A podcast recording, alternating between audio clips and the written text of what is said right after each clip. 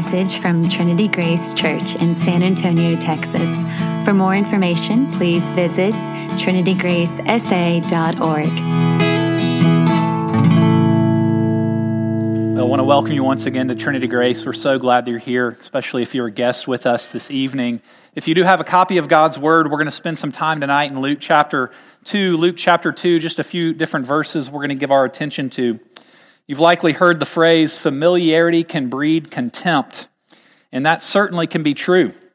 And tonight we've been considering what could be considered a familiar story for most of us. The stories that we've read tonight are ones that some of you have heard hundreds of times over your life. And while our familiarity with these passages likely doesn't breed contempt, hopefully it doesn't, it can at least breed a casual disinterest, can't it? Familiarity can give us the permission to move past what is noteworthy. We've heard this before. It doesn't surprise us anymore. Familiarity can keep us from the wonder and awe that should always impress upon us when we encounter extraordinary things. How can this familiar story not move us to worship and praise in its beauty and grace, in its unexpected nature? How can we not be surprised that God, the second person of the Trinity, took on flesh and came to dwell in our midst in this sinful world? The church father Augustine, reflecting on the fact that God took on flesh and was born of a woman named Mary in the first century, said, Jesus was created by a mother whom he created. He was carried by hands that he had formed. He cried in the manger in wordless infancy. He, the Word, without whom all human eloquence is mute. And this evening, as we briefly consider portions of this grand story from the Gospel of Luke, I want us to zero in on one specific image, to set our mind's attention on this image. And it's an image that highlights the extraordinary humility of our Savior. In chapter 2, we see Luke highlight one object in particular that communicates something in a disproportionate way. At the beginning of the Gospel of Luke, we see the creator of the universe unzip time and space and step into the world that he made. He's born and he's laid in a manger. Thousands of kings were first a baby throughout history, but Jesus was first a king and then a baby and he's laid in a manger. And in the most famous Christmas paragraphs in the Bible, Luke invites us to turn our attention to a manger three different times in the span of 10 verses. He mentions the manger throughout his account. And that kind of repetition should always cause us to stop and give attention to what the author is wanting to communicate. So let's give Luke and what he's seeking to communicate our attention this evening. You listen as I read the verses in which we find the image of a manger, beginning in Luke chapter 2, verse 7. In describing the birth of Jesus, this is what Luke writes. And Mary gave birth to her firstborn son and wrapped him in swaddling cloths and laid him in a manger because there was no place for them in the inn.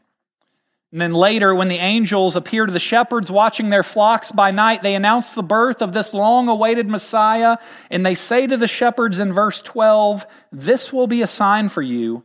You will find a baby wrapped in swaddling cloths and lying in a manger. And upon rushing to Bethlehem in response to the angel's invitation, this is how Luke describes what the shepherds found in verse 16.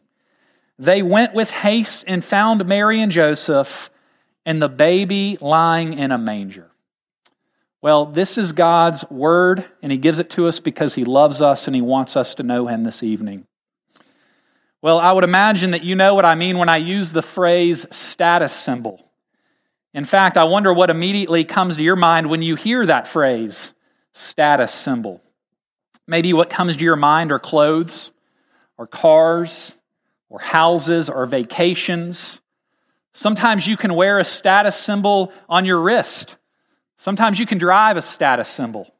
Sometimes you can wear one on your chest or on your hat with your brand's logo.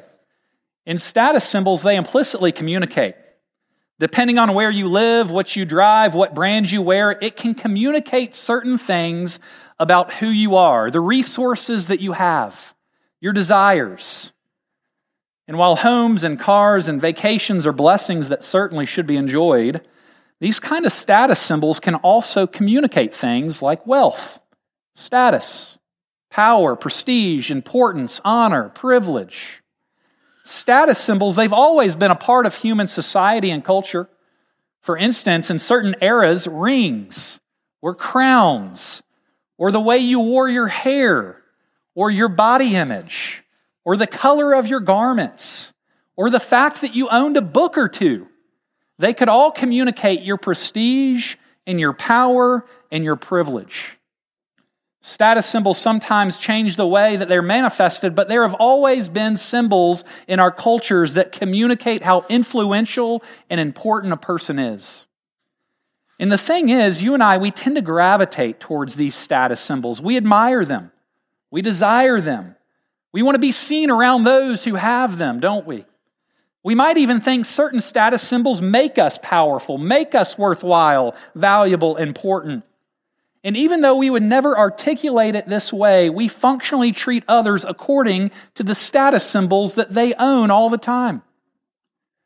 Well, with that idea in mind, think about how the birth of Jesus that we just read about is so understated, so ordinary, so humble, you might say, so devoid of status symbols. Are there any status symbols involved in the account of his birth that we should be attracted to him, want to be seen around him, or to look at him with admiration and desire? Like we mentioned earlier, there is a symbol. There's a symbol that pops up at least three times in the course of 10 verses which means we can't just view it as a throwaway detail included by Luke. We've got to give it our attention. And like status symbols in our day and age, the manger is meant to communicate. It's meant to say something. Just like status symbols in our culture communicate, the manger is implicitly telling us something about who Jesus is and what his mission is in this world. It might be helpful to know that in first century Israel, a manger was commonly kept in the main room of houses because animals were often housed just a few feet away in an adjacent room. In a manger, as you know, was a feeding trough for the family's livestock, some of which lived in the common area with the family. I know it's strange for us today, but animals would live inside the home. Now, we don't have time to dive deep into the details tonight, and it doesn't change the meaning or the thrust of the story, but it's likely that Mary gave birth to Jesus while they were staying at the home of Joseph's relatives in Bethlehem. But the room in which they were staying was likely a tight guest room that couldn't accommodate a woman's birth, so Mary had to give birth in the larger family room of Joseph's family's home, with animals likely in the next room. And after giving birth, Mary lays Jesus in the nearby manger, which would have been in that common room, the very place where animals would normally be slobbering and eating and making a mess. Now, in my line of work, I get the chance to be at the hospital on a semi regular basis. And normally, the best hospital visits are those where you're heading to meet a newborn baby. Now, if you've had a baby recently, then you know that hospitals are pouring money into upgrading their labor and delivery floors. After all, it's, the, it's big business for hospitals. I mean, parents get to choose which hospital they use for their planned birth. It's something they actually get to choose. In many of these maternity wings, they now feel like overnight spas with large suites. Private chefs sometimes, comfortable beds, flat screen TVs, designer lighting, jacuzzi tubs. Some even offer in suite manicures and haircuts. And for those of you who have ever given birth, I want to go on the record and say, I think you deserve all of those amenities. Every last one of them. You've earned it. But it's worth noting that our culture's experience of childbirth couldn't be more unlike what Mary experienced centuries ago in Bethlehem on a hard, uncomfortable floor with the animals right in the next room. And after giving birth, she makes up the manger, the feeding trough, as best as she can so she can lay her newborn baby boy down to rest. Well, as the story progresses, the shepherds are actually told to go and look for a baby lying in a manger. And after the angels announce the birth of Christ with loud worship and praise, they're told to go to Bethlehem and look for a baby lying in a manger. It's so unusual. Bethlehem would have been a tiny town, very small. It's so unusual that when they see it, and because of the size of the town, they'll know because it won't have happened twice that night. A baby lying in a manger, the Son of God in a feeding trough. And it was meant to be a sign for the shepherds. And that's an interesting word, a sign, because a sign often indicates a miracle in the gospel accounts. You likely know that. So the baby lying in a manger is a miracle according to the angels. Now, what exactly does the manger communicate? What kind of status symbol is a manger? Well, a manger would certainly have been dirty. That goes without saying, probably.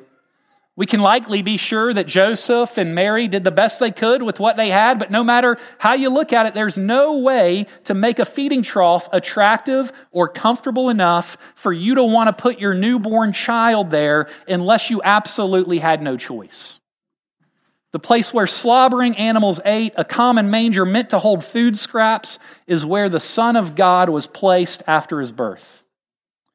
And it's extraordinary that the Son of God first appeared not on a throne not in a big influential city, not with lots of attention or fanfare. No, he appeared and was placed in a common feeding trough, a manger, in a backwater town, Bethlehem. It was completely unexpected, not how any of us would have drawn it up if given the chance. But as you come to understand the gospel story, it's clear that the manger was planned by God. It wasn't an accident that Joseph and Mary found themselves in the town of Bethlehem to give birth to their firstborn son. Some of you will know that this was foretold by the prophet Micah 700 years before the birth of Jesus. God had centuries to plan the details of this birth. He had centuries to get things in order, to make things just right. And was it not possible for God to ensure that there would have been room in a more comfortable private space? No, Jesus was lying exactly where God had planned in a feeding trough. It was a humble, even shocking beginning. And the manger was just the first step of a downward journey to another symbol that would have been just as shocking. That symbol being the cross.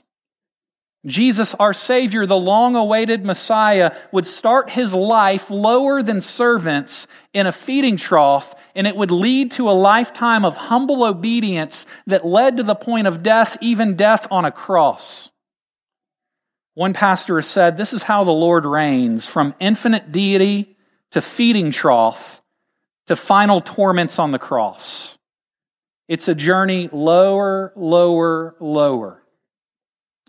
Now, this account reveals a whole lot about our deep need and how God plans to meet those deep needs. And we could talk all night about the implications of God visiting us the way He did back in the first century. But at least one thing we see clearly from this nativity scene is that God doesn't meet our deep needs with power. He doesn't come to rescue us through prestige. He doesn't come to win salvation for us with what we might call lots of dignity and honor. God comes in weakness. He comes in humility. We might even say he comes in dishonor. He comes as a man who's well acquainted with grief and mourning, as Isaiah says, one who had no beauty that we should be attracted to him. And he walks the hard road of suffering through his life so that he might put an end to evil and sin and death once and for all. What we see in this birth narrative, where the Son of God is laid in a manger, is that God isn't impressed by the extraordinary. He isn't attracted to importance and influence. He's very comfortable being around humble, normal, sinful people. He loves to use the most humble of situations, the weakest things, in order to reveal his glory and to make good on his promises. God could have sent his son into the world and he could have gotten started in any number of glorious and powerful contexts. But what we see is that he comes to us in a manger. It was C.S. Lewis who once said, Once in our world, a stable had something in it that was bigger than our whole world. What happened that night in a small house in Bethlehem still stands as the most monumental event in human history. God became a man and entered our dark, cold world to redeem a sinful people. And it's amazing news for a group of people who have been battered by sin like us. The King of heaven and earth came to visit us, and that King was laid in a manger, majesty found in a manger. No other king anywhere in the world was ever found lying in a feeding trough. And according to the angels, according to Luke, if you find him, you find the King of Kings. And knowing him leads to true joy. Let me pray for us this evening. Father, we thank you for the way that you came to us in deep humility and service. And we pray that as we celebrate your birth tonight, that you would encourage us with that humility encourage us that you are not attracted by prestige and power, influence. You're attracted to humble, sinful people. That's our great hope tonight, and we praise you for that fact. Pray this in Jesus' name. Amen.